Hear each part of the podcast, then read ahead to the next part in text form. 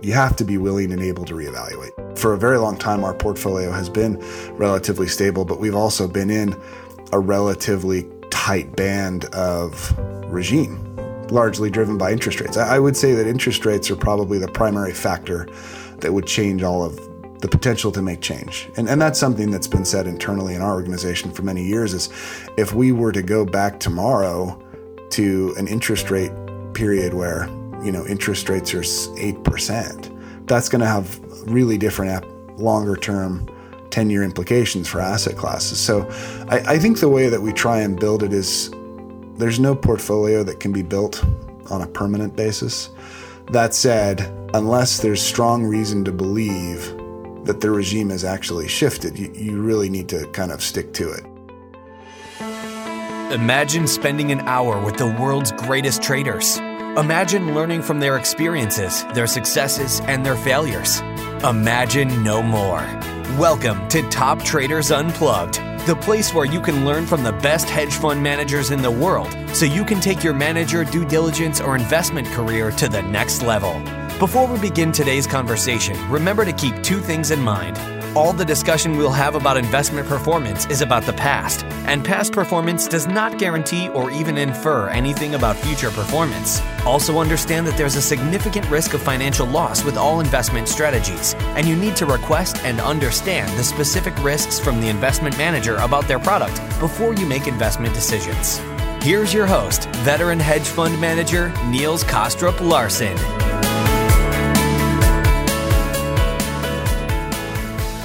For me, the best part of my podcasting journey has been the opportunity to speak to a huge range of extraordinary investors from all around the world. In this series, I have invited one of them, namely Alan Dunne, to host a series of in depth conversations on the topic of what it takes to be a world class allocator. In today's world, portfolio construction is fast moving to the top of the agenda of many investors as they try to analyze and understand the riskiness of their portfolios. And with ever increasing uncertainty around the globe, being well diversified across many different strategies and themes in your portfolio can mean the difference between ruin and survival when the next crisis emerge. The aim of these conversations is to try and understand the experiences that have influenced these highly specialized allocators and the processes they follow to harness the best returns for their clients so that we can all become better informed investors. And with that, Please welcome Alan Dunne. Thanks very much for that introduction, Niels. And uh, I'm delighted today to be joined by Jason Morrow. Uh, Jason is Deputy Chief Investment Officer with Utah Retirement Systems. Utah Retirement Systems manage 54 billion US dollars in retirement assets. And as Deputy CIO, Jason helps direct all aspects of URS's investment activity. Jason, great to have you on the podcast today. How, how are you today? Hi, Alan. Great to be here. I'm doing well. Thanks for having me. Good stuff. Well, thanks for taking the time to come on and chat to us. Um, as is typically the case, we like to ask people just to give a little bit of background on their journey in the financial markets and the investing world. So, uh, what was your path to becoming a deputy CIO at uh, Utah uh, retirement systems? Uh, serendipitous for sure. I, uh, you know, if, if, we're talking the whole journey, and we often ask managers and, and, other investors to tell us their long story. I won't do that, um, but typically, often find you can learn a lot from managers going back a long ways and sort of understanding their motivations and their why for why they're in the industry. I think for myself. Uh, at a really young age, I was introduced to this concept of, of compound interest. In fact, my grandfather, who had been a banker at one point in time, had said, you know, he looked at me and he said, You know, kid, those who understand interest earn it, and those who don't pay it. He called everybody kid. But that that phrase sort of resonated somehow at a, at a pretty young age and, and bounced around and rattled around in my head, still does to this day. And uh, so interestingly, you know, as a teenager, I was I was the oddball that would write off to mutual write to mutual fund companies and request their prospectuses and sort of seek to understand what it was they were doing, how they were doing it. Um, that would have been in the mid 90s, and back then Reg FD didn't exist in the U.S. at that point, and active equity management was still still a thing. Fast forward from there, uh, you know, put myself through undergraduate and grad school working for a subsidiary of United Health Group that was uh, focused on healthcare information systems and data, and knew that I wanted to move into an investment role. That had that had been my goal since uh, probably since a teenager. I just the markets are an ever evolving puzzle, and I think learning is a is a strong strength of mine and what better place to do it? What better type of uh, field? I didn't know that the term allocator existed back then, and you know, as most most thinking about it those days are focused on picking stocks. That's the most common thing people do. Um, so I went to school and you know found the the classes that had investments as a topic and uh, studied finance. In retrospect, I wish I would have studied other fields, um, but I studied finance and and ultimately in grad school I found myself um, working for what's known locally here as the University Venture Fund, which is a, a program that combines students that have an actual fund of their own pool of capital. And we invested alongside venture capitalists throughout the country. So that that was a really interesting uh, experience, and, and I learned a ton. In fact, I, I remember often having the opportunity to go to board meetings and thinking I'm I'm learning a lot more here than I am at school. So this is a far more interesting uh, place to be. And, and then ultimately from there, um, a colleague at the venture fund tapped me one day and said, Did you know there's a $20 billion plan down the street building out alternatives programs? We should apply. And so we did. Uh, and, you know, I, I originally took the role thinking this would be a good springboard, but into the industry, but um, ultimately have since come to immensely value the impact we have on our local community and sort of that combination of professional investing in public service that comes from working for a pension fund. I, I, I never valued that until the first time I randomly walked up to a, a, policeman in a grocery store and said, Hi, my name is Jason. I work for the, the retirement systems. What's your name? I immediately had a new best friend. Uh, and that, that experience was really rewarding. So I joined URS in 2007 to begin, um, as, as they had already been a couple years into a hedge fund program. I didn't have background in hedge funds or anything, just, you know, sort of an eager um, person out of grad school. But I learned it really quickly. And I think in the, the compression time that was the great financial crisis, picked up somewhere between five and 10 years of additional experience in the course of about 24 months. So that was the beginning of my journey. I think as a, as an individual, I'm naturally very intellectually curious. I love to learn. I love to analyze.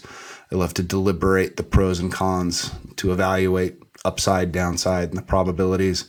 And so it's been a great fit, and I, I really enjoy that. Very good, yeah. Um, so it's obviously a very interesting seat. You know, you're looking at a huge portfolio of 50, 50 billion dollars plus. Um, when you're, I mean, just to set the stage for for the conversation around kind of the your approach to asset allocation, etc. Are there any particular constraints uh, or what are the objectives? Obviously, it's a pension plan, which uh, maybe is is run with the objective of, of I guess, uh, fulfilling the, the, the liability side. But but from your perspective, how would you describe the investment objective and any constraints that are on the portfolio?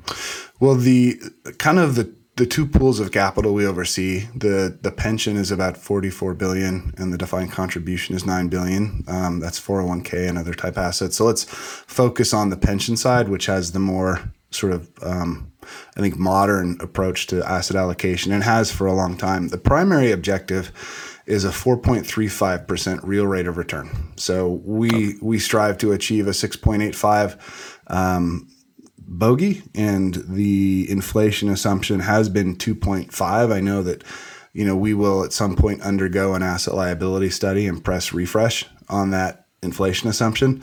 Uh, I think if you look at the current situation, it seems low, and if you look at the forward markets and what markets seem to be pricing in.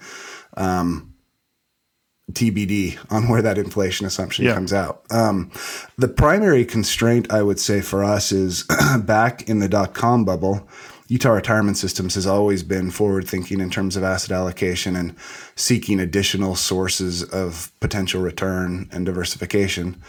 Uh, and there, we had, um, you know, I wasn't there at the time, but I, I can see the legacy that the dot com had as an influence on the plan. And sometime after that, there's language in our investment policy statement that says, as a primary objective, we will strive to achieve diversification due to the volatility of public equity.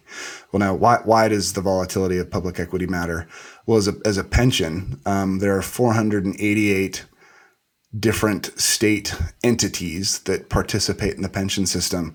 And volatility in plan assets has a direct connection to the volatility in their budgets.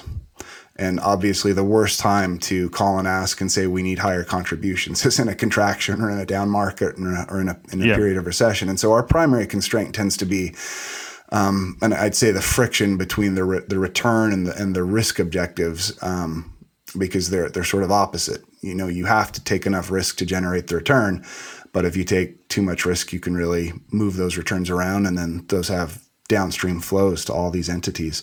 So our primary constraint is more of a how do you achieve the return objective while also maintaining a vol level that doesn't mess with a state's budget. And okay. so when we think about the risk constraint, the primary risk constraint is to moderate volatility, but still take enough risk to achieve the goal. And I mean, could you say, I mean, in broad terms, what, what would the overall portfolio look like in terms of realized vol over time? Oh goodness, realized vol over time. I think we model it in somewhere between 13 and 15, which which sounds like, you know, relatively reasonable. On a realized basis, it's been strikingly lower than that. And I, and I think part of that is the the interplay in terms that you know some alternatives and illiquids have lower marks. We we don't give them any credit for that. You know, it's a very hollow victory because the performance eventually comes through, and you can't you can't really sort of say, oh well, it doesn't get marked, so it's going to lower the vol.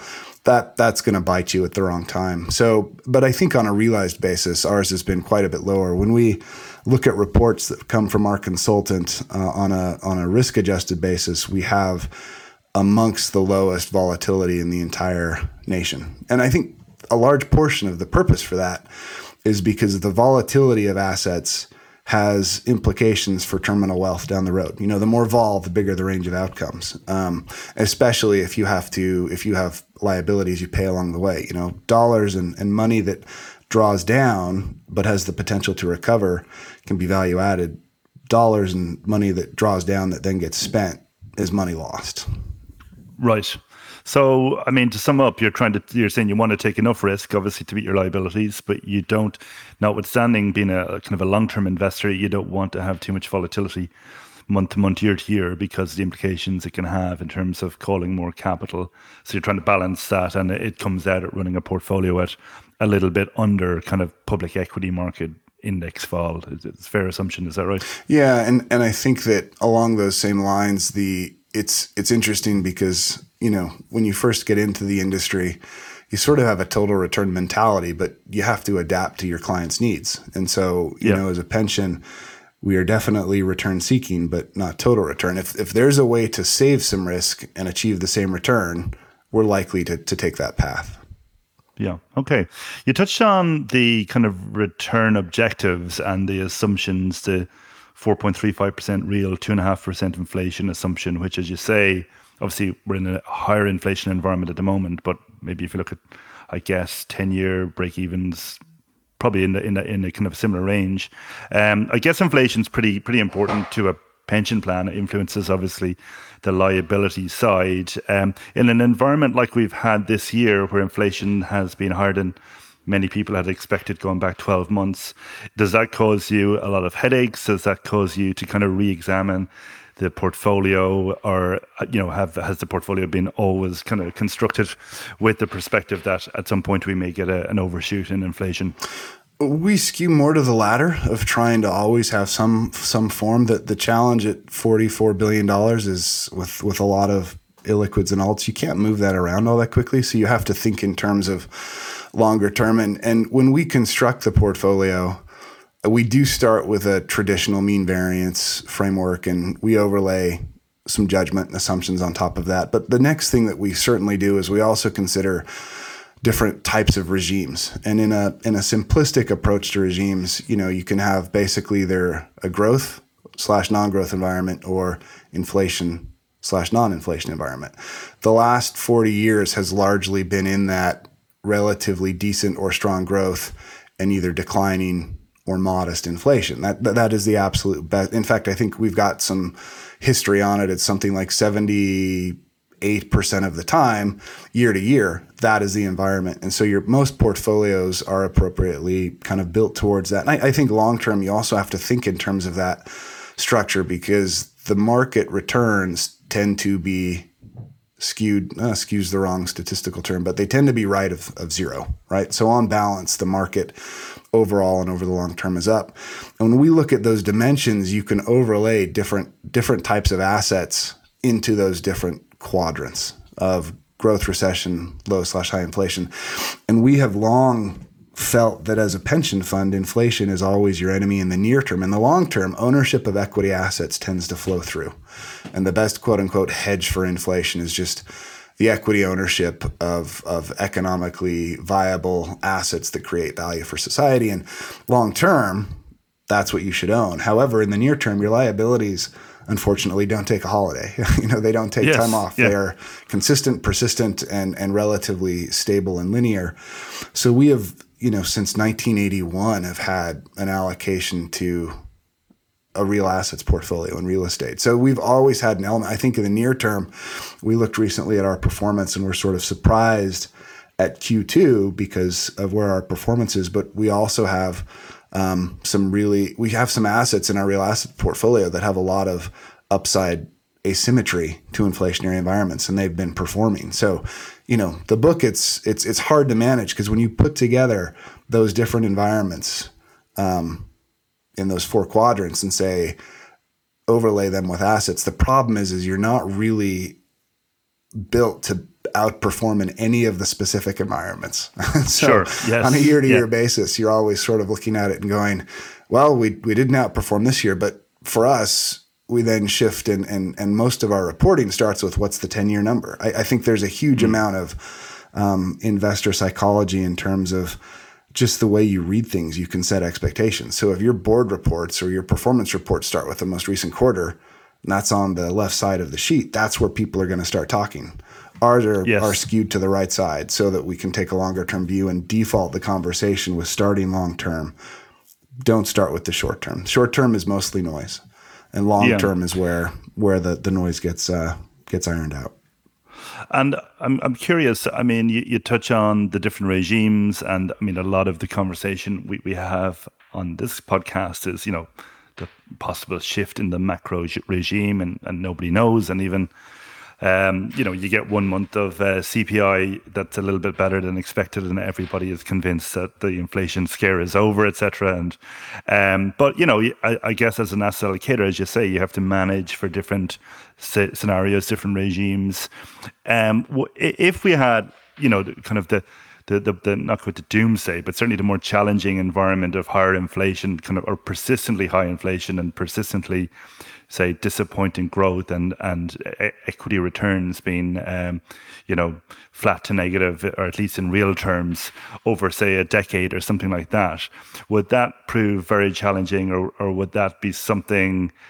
that's still manageable via your diversification, or would that, you know, if that became apparent over time that we were in that regime, that would prompt any kind of kind of more significant change in the approach? I think in that type of a more structural, persistent, we'd have to reset to some degree. I think everyone would Okay. because that's the one quadrant that you know putting you know ironically cash and gold work very well in that quadrant and they often don't work in any of the others. So you- you'd have to press refresh.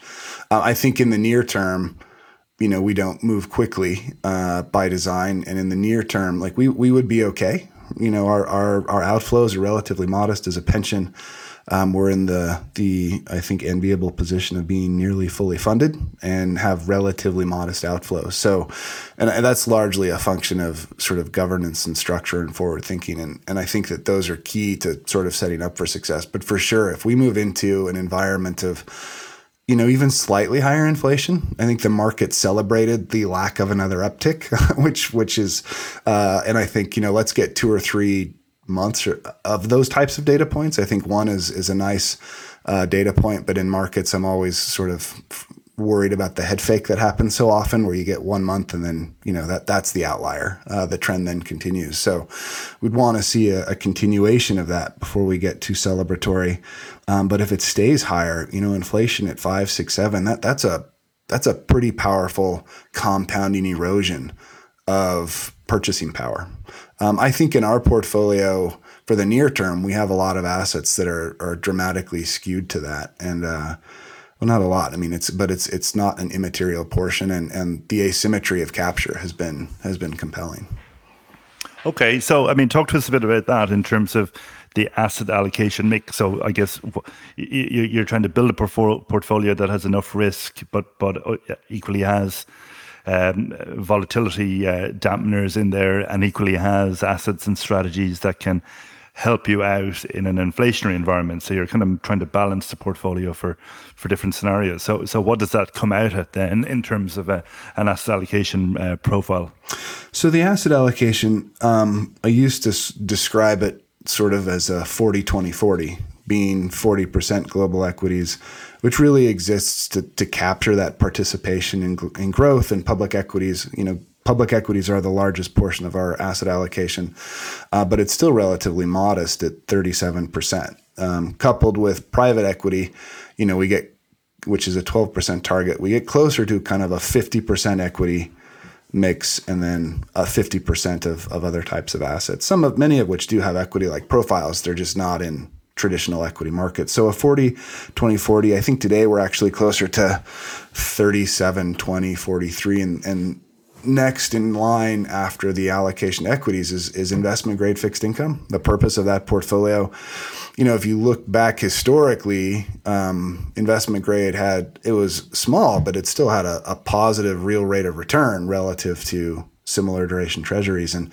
so, while always a bit of a drag, the nice thing about um, investment grade fixed income is it it it provides a lot of options for you. And so um, the other portion of our portfolio is split between real assets, private equity, uh, and absolute return, uh, which are diversifying and, and hedged strategies. And that investment grade portfolio serves to provide liquidity to pay out benefits, but it also feeds the other two portfolios in periods of downturn or correction or drawdown, things like that. And then, you know, we have an active rebalancing program. Um, try to be far more systematic than not. Uh, and and then on top of that, we do have uh, a couple of really marginal tactical tilts that are not discretionary; they're programmatic. When certain, you know, when when credit spreads hit a certain level, we can we can turn on a, a buying program um, and some things like that. So high level, you know, the purpose of of the alternatives in the 40 20 40 approach is uh, additional sources of return that are not available in traditional markets and also additional sources of diversification not available through traditional markets. Okay, so a couple of points to pick up there. One, obviously, you're maintaining uh, kind of a, a, 20% exposure to fixed income investment grade uh, uh, bonds. Um, has that come down over time as, as yields have come down, or has that kind of been fairly stable over the last number of years? Um, you know, a lot of people kind of had been calling for the end of the 60 40, obviously, or not 60 40, but people had, when yields got really compressed, obviously, on a, on a kind of a, uh, on a forward looking basis, uh, returns looked more challenging? Or is it something that you always keep for that kind of diversifying element and that income generation? Or how, how do you think about fixed income, I guess, in the portfolio? We have maintained the strategic target at 20. The mix of it has changed a little bit over time. You know, if you go back a number of years, I mean, that, that 20 includes linkers, it includes global, because there are so many curves globally that you can create some additional diversification. So both our public equity and public fixed income are on a more global basis. Uh, but broadly speaking, the, the fixed income portfolio is a keep it simple, don't get too clever don't don't add unintentional equity beta or other things with high sensitivity because you need that portfolio to do its job at the right time which is you know when public markets decrease in value or other assets decrease you need it to uh, be liquid a and second um, have have not lost not you know have have not have not lost its value. Yeah. And you touched on equities, public equities, uh, just under 40%, and then private equity, say 11%.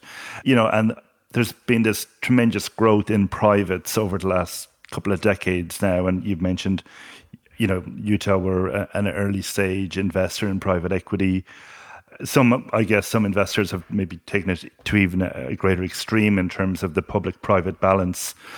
What, what, um, how do you think about what's the appropriate mix there between public and private, and you know, I suppose one of the other question that we get or we think about sometimes uh, as non kind of private equity experts, looking at it from the, from the outside in, there's often this perception that oh, it's less. You know, people think it's because it's not not marked as frequently. It's kind of okay, safer place to be almost, even though not really. Um, is that you know, are those that less frequent marks? Does that impact your thinking? Is that beneficial in any way, or you know, how, what, what's your overall way of uh, kind of assessing the merits of public and private in, in the equity space? Wow, we can. That's a lot we can dig into. Um, but let me let me start with kind of at the top. I think the private the challenge of private equity is similar to challenges across and, and by challenge I mean implementation across other alternative assets, wherein public market dispersion across strategies is relatively tight. There's a reference pool of assets in the index that you can go replicate if you seek to do so. So, you know, the choice of implementation on public markets is is generally a bit more philosophical. You know, do we believe in active? Is there merit to active? Do we believe more in indexing? I, I won't necessarily call it passive because every index has its own strategy. It's just very consistent in how it's applied. So indexing versus active, should we just take the low cost approach for indexing? And effectively, all alternatives don't work like that. You know, there is no reference pool of assets you can go replicate. There is no accessible statistical profile you can just go buy and add to your portfolio. For sure, there have been a lot of replication approaches. They tend to be inferior. Um, so, and private equity is no different. I, I think that there are a lot of tailwinds to private equity, however, um, not not just from capital raised, but the number of public securities, uh, tailwinds and advantages. The number of public securities, especially in the U.S., has decreased dramatically. Many companies are choosing to stay private for far longer because the ecosystem in private equity has evolved to where you don't necessarily need to go public to you know, to sort of move to that next stage. Additionally, private companies have, I think, far more tools as far as governance to be able to do the right thing. I mean, if one of the one of the greatest books in um, that I really enjoyed in the past twelve months was reading Michael Dell's uh, biography, and he talks about this very interesting pivot he had to make with his internal team and getting them to not be focused on how the public market was going to view certain changes. And you know th- this this ability to take a longer term view was was really game changing for them. And it's interesting. Private equity, I think, it's not a question of um, you, you asked the question is you know how do you think about the mix? And and I think some of the factors that matter most are your size and your access. Uh, unfortunately, one of the keys to having a very successful private equity program starts with already having a very successful private equity program. It's not an asset class that you can just go say, let's add this. And we'll do exceptionally well. The great managers who have been around for quite a while have exceptionally long wait lists and they pick their clients. And so, you know, private equity, I, I think if you're building your mean variance or your construction right, you should absolutely apply a much higher level of volatility to it than public equity. That said, um, you know, I think one could argue that private markets don't value things enough. And on the other side, it could be argued public markets tend to overdo it. So the balance between the two tends to probably get closer to reality. And um, at least in our case, we're we're big enough to matter to our partners, but not so big that we can't still un- do unique and interesting things. Okay.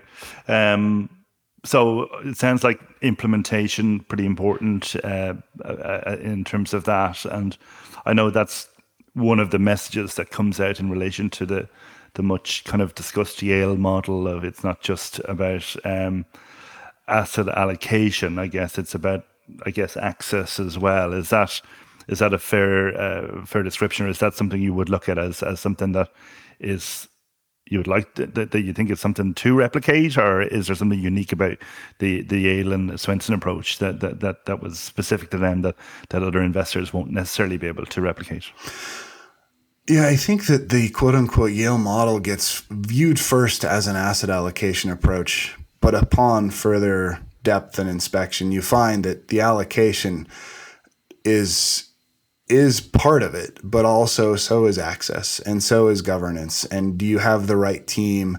Do you have the right stability in the organization? Do you have the right decision makers? And then can you genu- genuinely be long term? I think a lot of the alternative asset classes, if you sort of take the, the, the typical performance chart that shows the 10 year annualized by quartiles, and you sort of look at it and go, well, hey, I, I want to access some of these much, much better returning strategies truth of the matter is frequently if if those relationships don't already exist you have to kind of delete a lot of the line items in those top quartiles because they're not accessible which means the overall accessible median actually comes down. And, and that's where you have to be careful because if the median doesn't include best performers the median is often below what you can access in the public markets and therefore you know buyer beware. But implementation is absolutely key. You know it's it's not a function of hey let's just go invest in you know list your your your favorite groups you'd like to invest with. Um, you've got to have that governance in place that that that understands what you're trying to get into and then enables the allocator team to go and to, to pursue it and takes a long-term view. I think it's possible today to build an outstanding best performing private equity program but i don't think you can do it in 12 months and I, I, I think it's a it's a multi year, if not perhaps a decade long, to put the pieces in place. Okay, so you touched on in terms of the alternative side, a little bit on the real asset side and the private equity side. In terms of absolute return, hedge funds, quant strategies, obviously something that we talk about a lot here on this podcast.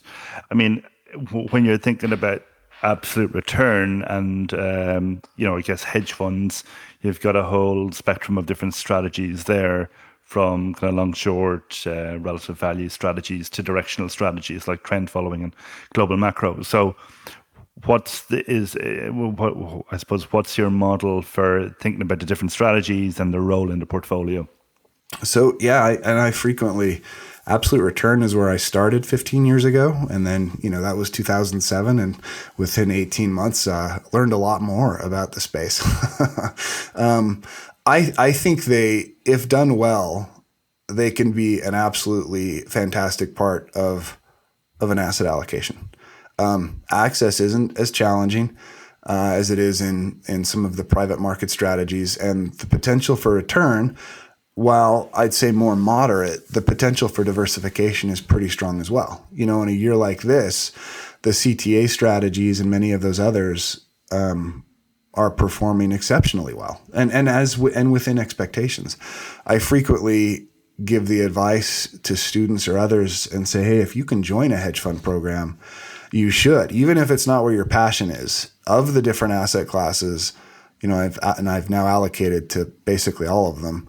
It is the most difficult to get right with persistence, um, and and I think that that one also has the most potential to diversify. So those types of strategies, you know, for for our portfolio, I think I think the other thing to do um, is to think about them holistically within your your whole portfolio. You know, if you're an organization that believes strongly in active management um, on, on public equities, and you have a fantastic book of active long only equity managers, you may not need long short in your portfolio.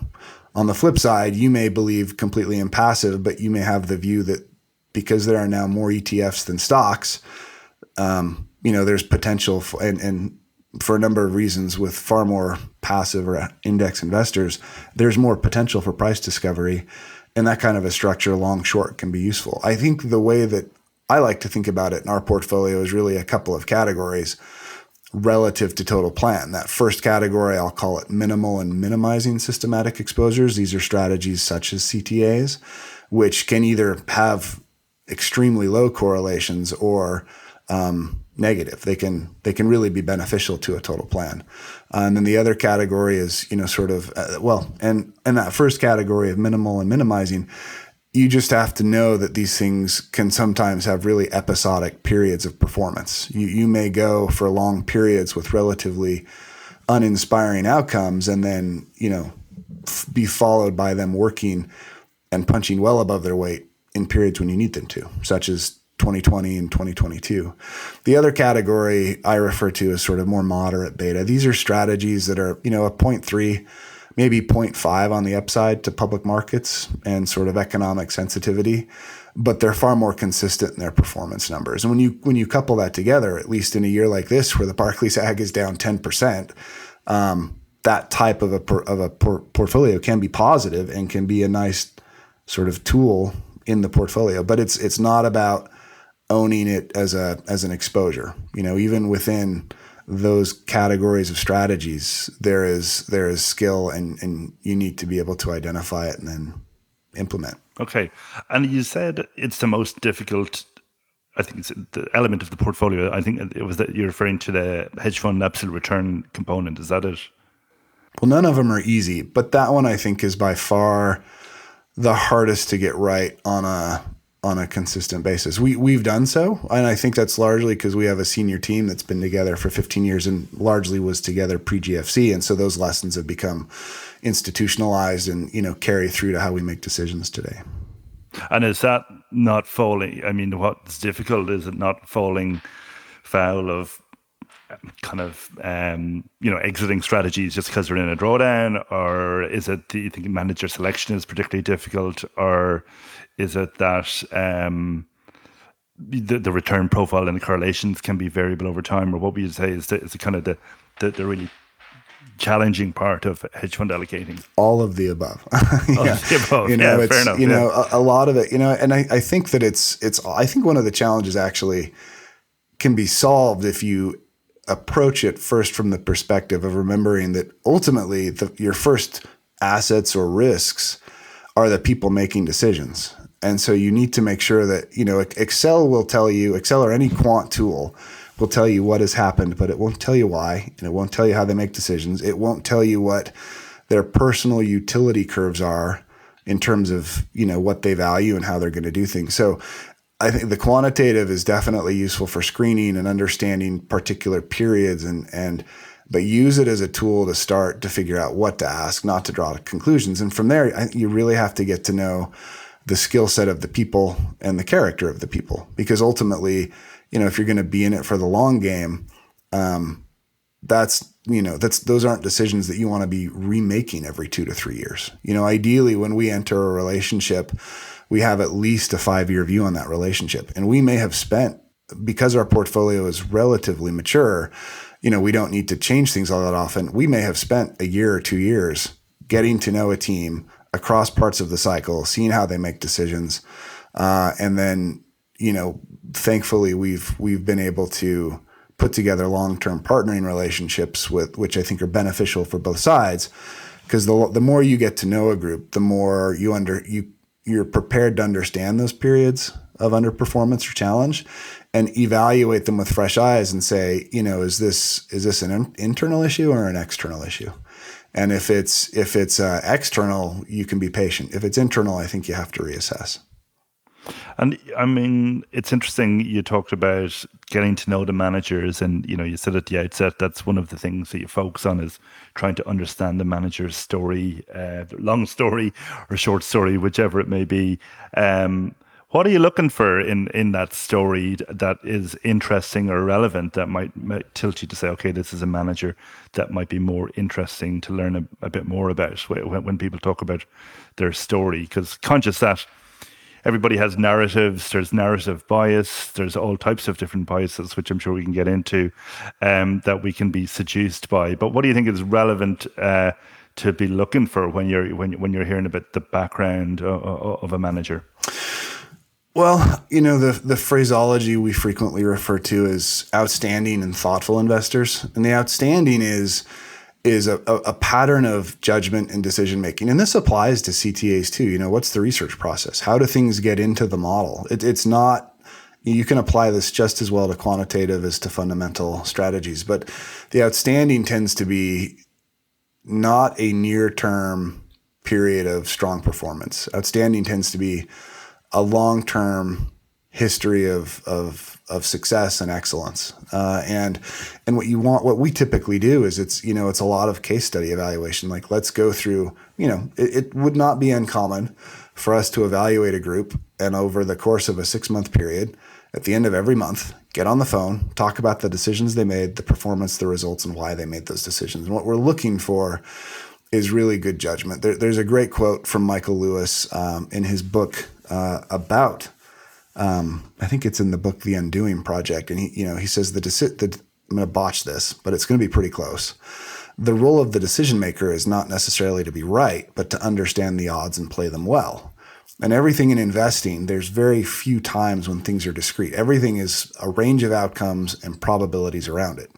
So for outstanding investors, the track record is a signal, but what you want to dig into is, is how do they make decisions and is there a pattern of really good judgment? And what's the judgment about? Well, the judgment is about what's the potential upside here, what's the potential downside, what are the probabilities?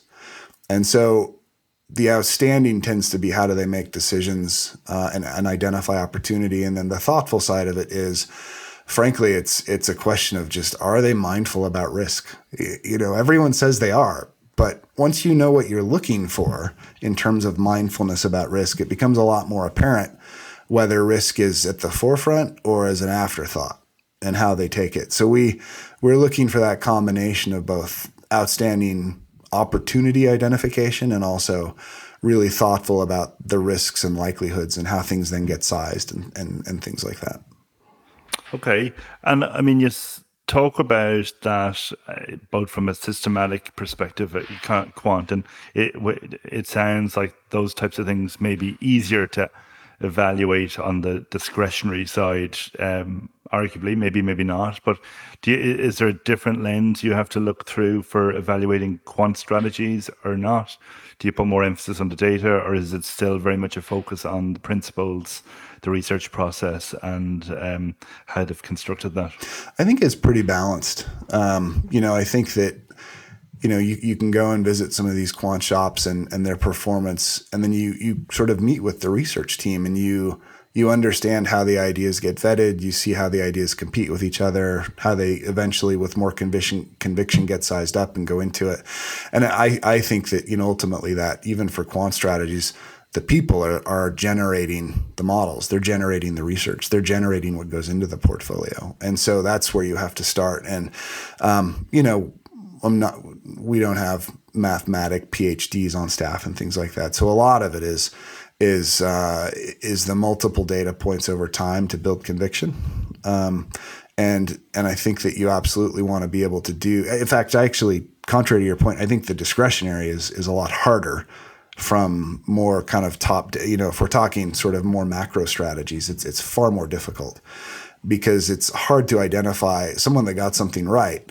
It's always hard to identify the amount of luck and skill in there. And I, you know, using Mauboussin's framework of can you lose on purpose? If the answer is no, there's a good amount of luck that is likely embedded. And the systematic is a little bit more, you know, I wouldn't say easy, none of them are easy, but the discretionary is harder because you're, you know, there tend to be far fewer bets that can move the portfolio. And they, they tend to, it's very difficult, you know, it's very difficult to identify a group or an individual. It's usually more individuals and groups that sort of have a good sense of what are the forward scenarios, what are the likelihoods, and then kind of picking from one to the next which ones will work out. I think discretionary is probably the hardest to get right over the long term. And has that influenced your allocations? Have you had less to discretionary because of that? Or is that just something that you live with, that there's a higher range of possible outcomes in that element of the portfolio? No, it's it's it's been very very difficult. You know, I'd, I'd say that we are a de, you know there are a handful of strategies. We probably say default target size should be zero, and then to the degree that you can find something that that uh, you know has proven otherwise and has and has done so over multiple time periods and different regimes, then maybe your conviction can go up but there, you know, that that's a space which is very difficult to do well on any form of consistent basis. Okay, so thinking about all of that, I mean, in the context of the portfolio construction, then uh, you know your hedge fund, your absolute return allocation, is it a balance of presumably the, of bottom up and top down, or is it more?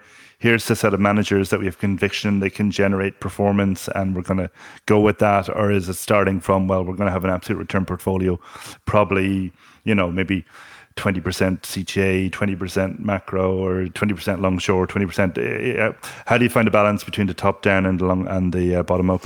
I'd say that for us, we start with the bottom up um, because you know, again, if if you don't have, if you're not sure about a group, um, starting top down and sort of forcing something in, we haven't found that to work. So our approach tends to be, you know, find the groups, and then from a top down, I think we're a little bit try not to be too clever about it and sort of say, well, you, you still want, if you can, you want to have diversification by strategy, by space, by you know, by thinking, by approach, by geography.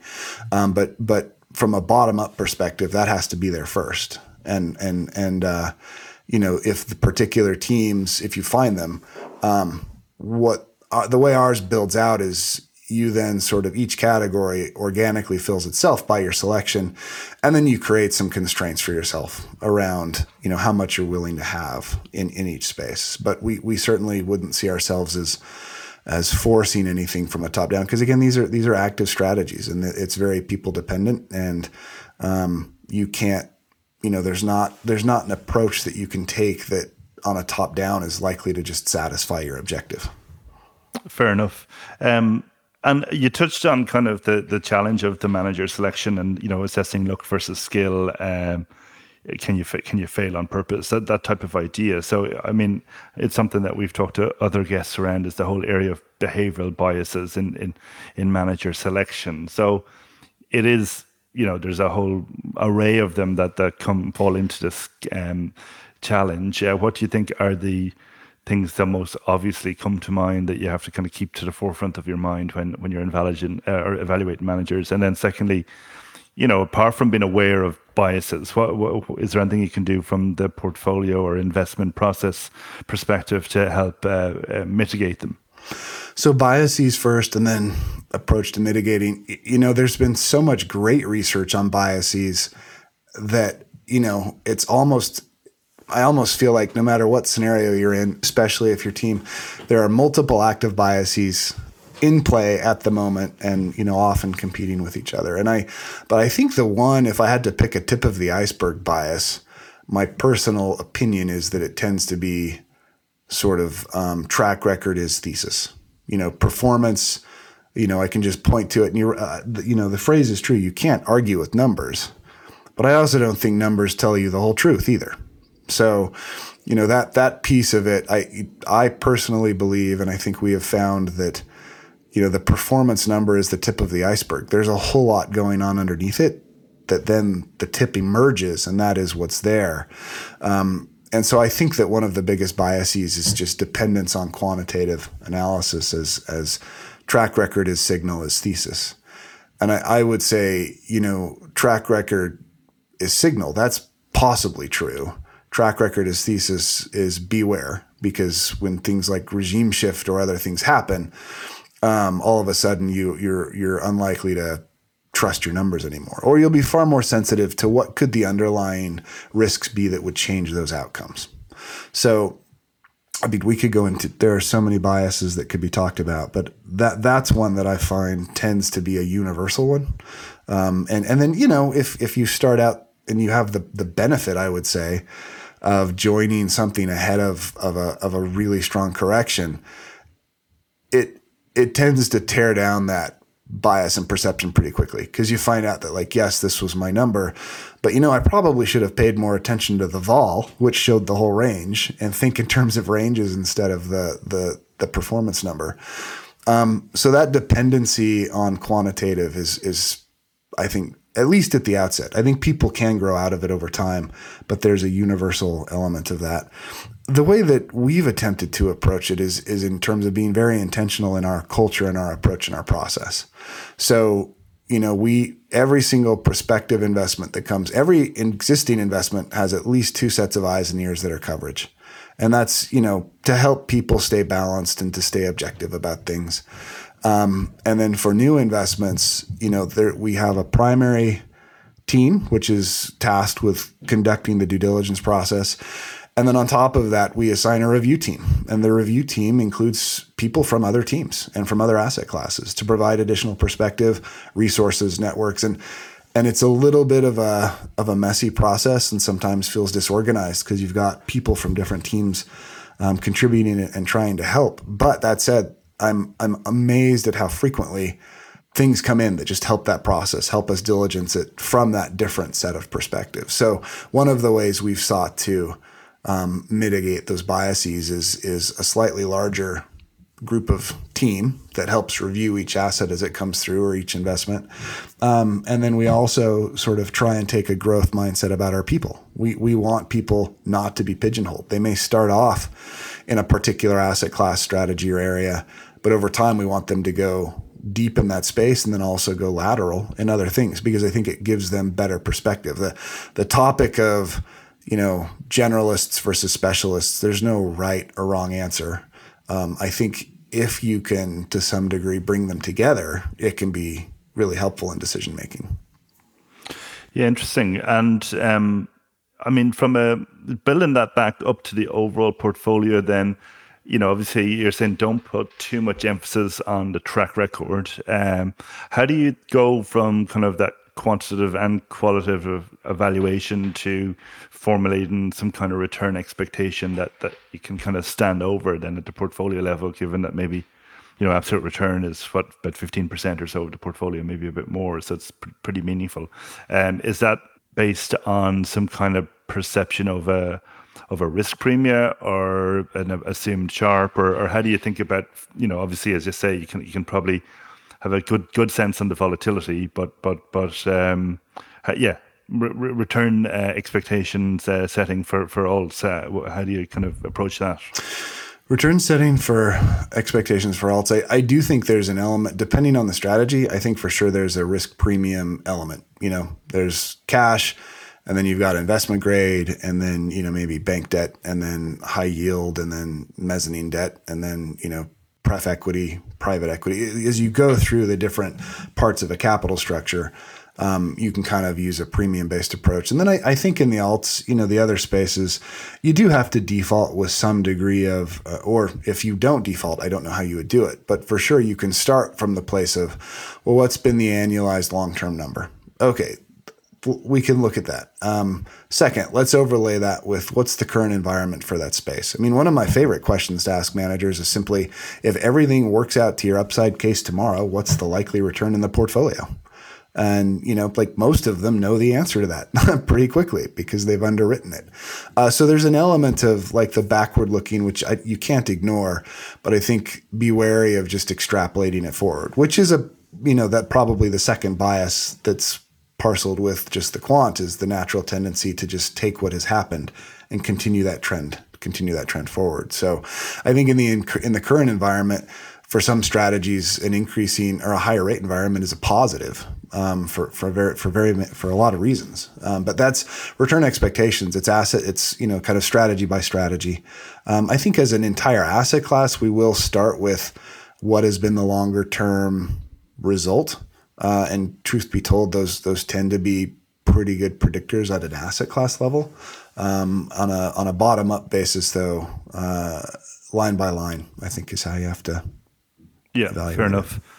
And I mean, the 40 20 40 overall asset allocation is is that something that you would say see as being stable over time?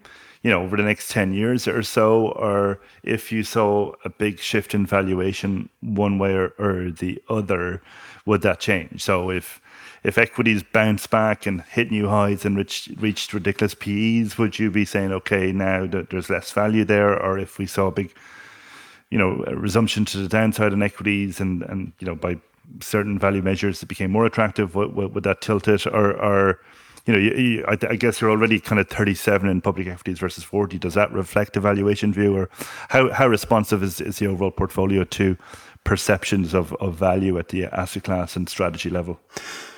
Oh yeah, that's a tough question. Um, I I would say that it's if we had a, a regime shift that seems to be a structural shift, that would probably push us to more reevaluate. The question of is it stable for the next 10 years? You know, as we go through our next deep dive into what are we expecting and, you know, what's the what are the potential outcomes of that? I think you have to I, I think allocators and, and investors you have to be willing and able to reevaluate. You know, for the for for a very long time our portfolio has been relatively stable, but we've also been in a relatively tight band of regime, largely yes. driven by interest rates. I, would say that interest rates are probably the primary factor that would change all of the potential to make change. And, and that's something that's been said internally in our organization for many years is if we were to go back tomorrow to an interest rate period where, you know, interest rates are 8%, that's going to have yes. really different longer term 10 year implications for asset classes. So I, I think the way that we try and build it is you can't build it. There's no portfolio that can be built on a permanent basis. That said, unless there's strong reason to believe that the regime has actually shifted, you, you really need to kind of stick to it. If, if there's one thing I know, if you want to fail, change your asset allocation on a regular basis because you'll always okay, be yes. you'll always yeah. be chasing um, either the last opportunity or fighting the prior battle. And so there's far more value to be sort of pick an approach, understand the pros and cons, and and demonstrate some persistence. Okay, so you mentioned that you know in terms of cultivating talent and people, you like to kind of get people to go from kind of specialist to generalist. I mean, from your own evolution from being a um, kind of a hedge fund specialist to moving into more asset allocation and, and deputy CIO, what do you think has been important from the, the skill set to be able to do um, kind of a CIO type role? Uh, do you think having done lots of different types of um, strategies and approaches is helpful, or you know, if um, if you were to kind of outline the ideal path, if if there is one, what do you think that would be? Oh goodness, I, um, you know, I think I would probably start with the mindset. You know, have have a growth mindset about yourself. Um, constantly be seeking to learn. I, I, think to a large degree, my path, you know, I've been at URS since 2007, have been involved in the build out of absolute return, private credit, taking uh, more private equity investments in house, real assets. You know, if you can, uh, you know, honestly, being part of an organization that has a growth mindset about its people is probably one of the key factors. You know, so many organizations, at least from my peers who I talk to, say, you know, it's great that you guys have the ability to grow your people because for, for me, I have to sort of posture and change organizations every time I need to move up. And at URS, we, we've tried to take a really intentional growth mindset about our people, offer a career path you know, growing our people is one of our core competencies, and and I think that the um, you know, what would I recommend to people? Honestly, I think learn to write. The ability to, to articulate and communicate complex things in simple manners in written form is really critical. Frankly, I think if you can be part of a, you know, I think our private equity team will smile if they hear this, but I'll I'll say if you can be part of a credit team, it's extremely useful. I, I came from you know the first 10 years as a hobbyist uh, and then through school as, as only thinking from the equity lens. And then when i got to urs in early 2008 was assigned to be part of the credit endeavor. The world changes when you see how complex that side of a balance sheet is and how influential it is on everything else that happens. So if i had to say you know those couple pieces of advice would be you know growth mindset learn to write and and then also help. It's really healthy to have a credit lens in your back pocket because you'll appreciate risk from a different perspective. You'll think about things differently. When our team, you know, it's not uncommon for our team to be looking at something and then, you know, want the credit team to participate in a diligence call because they will get a whole different set of questions that, that frequently either the operator or the manager knows but they may not naturally tend to go there because they're thinking about the opportunity. But that okay. balancing of both opportunity and risk, I think, is critical. You know, if you want to move up, performance is one thing, but having a good view of, of both both sides of the coin um, helps helps you along that path. Fair enough. And I mean, you touched on developing people, etc. And lots of organizations say they, they do this. So, I mean, what is it that you're specifically doing you think that would differentiate um, URS from other plans and in the opportunities and how you develop your investment people? Well, we um, so to just let's take someone coming straight out of uh, out of a program out of out of university.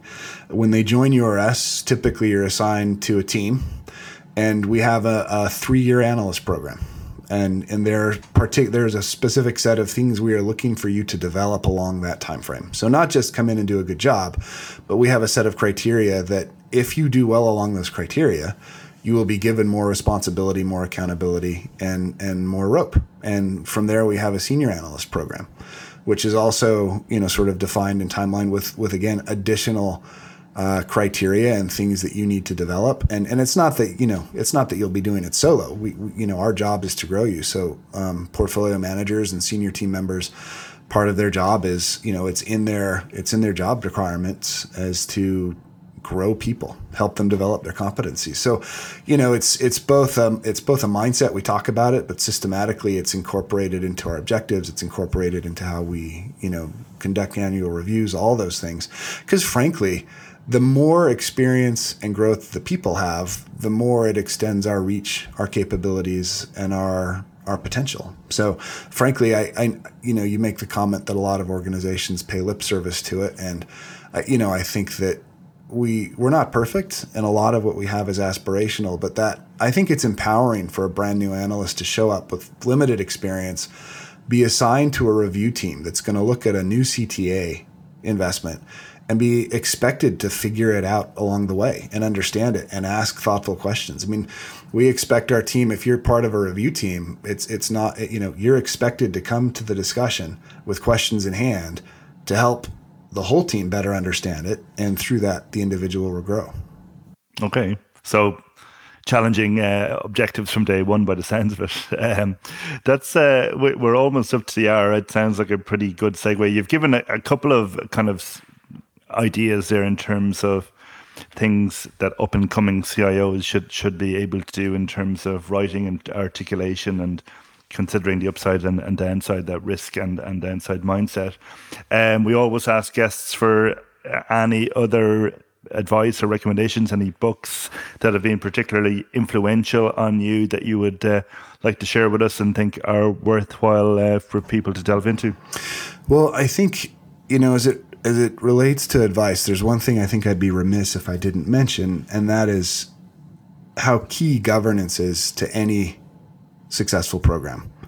Okay. Maybe it happens, but I, I've never heard anyone say, well, look how poor the governance structure is. But at least the results are exceptional. Like, I mean, maybe that mm. happens. I've never seen that coupled that way. So one comment would be if you're, you know, moving into a leadership role, anything that you can do to to enable the governance and improve the governance. And often that's difficult coming from the bottom up. But governance is so critical to success in these things. You know, URS, we're in, in an enviable position. I think the govern if someone had to say, what do you attribute success to at URS, first and foremost would be a really strong governance program. Um, you know, there are for sure programs out there that are better, but most of those are outside the US. I think URS has amongst the best, if not the best, model for how to govern a, a plan like ours. And in like in very short, it's it's probably a, a whole separate area to get into. But in in in a couple of minutes or in, a, in very briefly, what would you say is the absolute critical element to a government structure, governance structure that adds value? Uh, some degree of independence and the professionalism of your board. So, and I don't mean that in terms of behavior, but predominantly having investment professionals oversee an asset allocation uh, and, and oversee a large investment team. You know, at $54 billion, our, our board is largely investment professionals with decades of experience. That, that really enables the right kind of discussions about investing. Uh, so that would be the first. I, you know, for the other things, I think, you know, I gave the advice. Um, you know, learn to write. I think that's critical. You know, some of the other influential things, anything you can read by Charlie Ellis, you should read it. Uh, I think his um, paper, which was written in the early 80s, The Characteristics of Successful Investment Firms, is as relevant today as it was 40 years ago when written. In fact, you read it and, and it still feels very fresh. But Charlie Ellis, I think, is amongst the, the foremost investment thinkers. Um, you know, was a member of the Yale Investment Committee for 10 years and has written a lot of influential things. But his, his material is, is fantastic. Um, I think his book, The Partnership, uh, which is about Goldman Sachs, is a good case study in how the tip of the iceberg doesn't show everything that's going on underneath and how those things are all critical. You know, I'd also say that from a leadership perspective, Patrick Lencioni's The Five Dysfunctions of a Team is an exceptionally good book. Uh, and it's, you know, what I love about that book is less, less here are new things to add to your you know, day to day tasks and more about let's identify all of the things that create hurdles and just stop doing those things.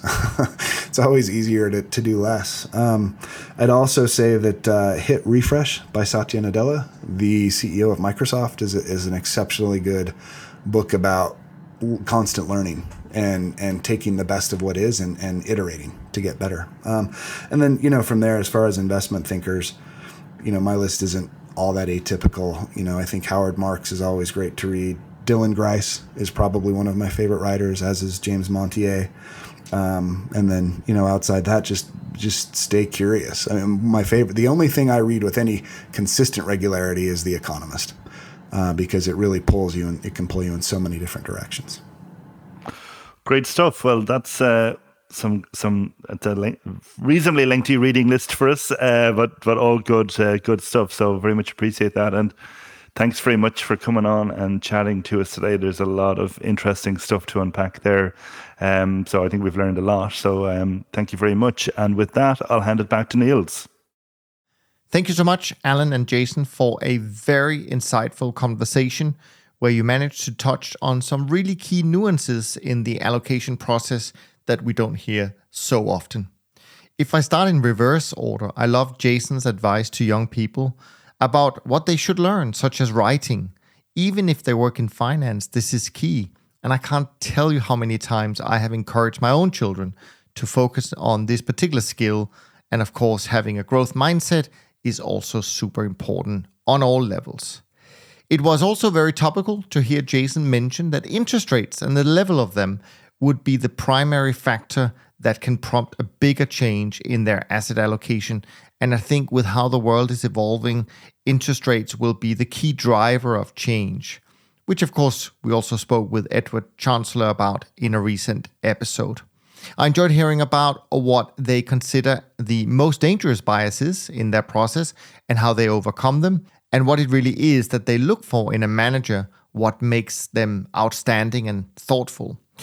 That's it for this episode. Make sure you go and follow Jason and Alan's work because, as you can tell from today's conversation, it is so important that you understand what is going on from a global macro point of view in order to allocate capital well.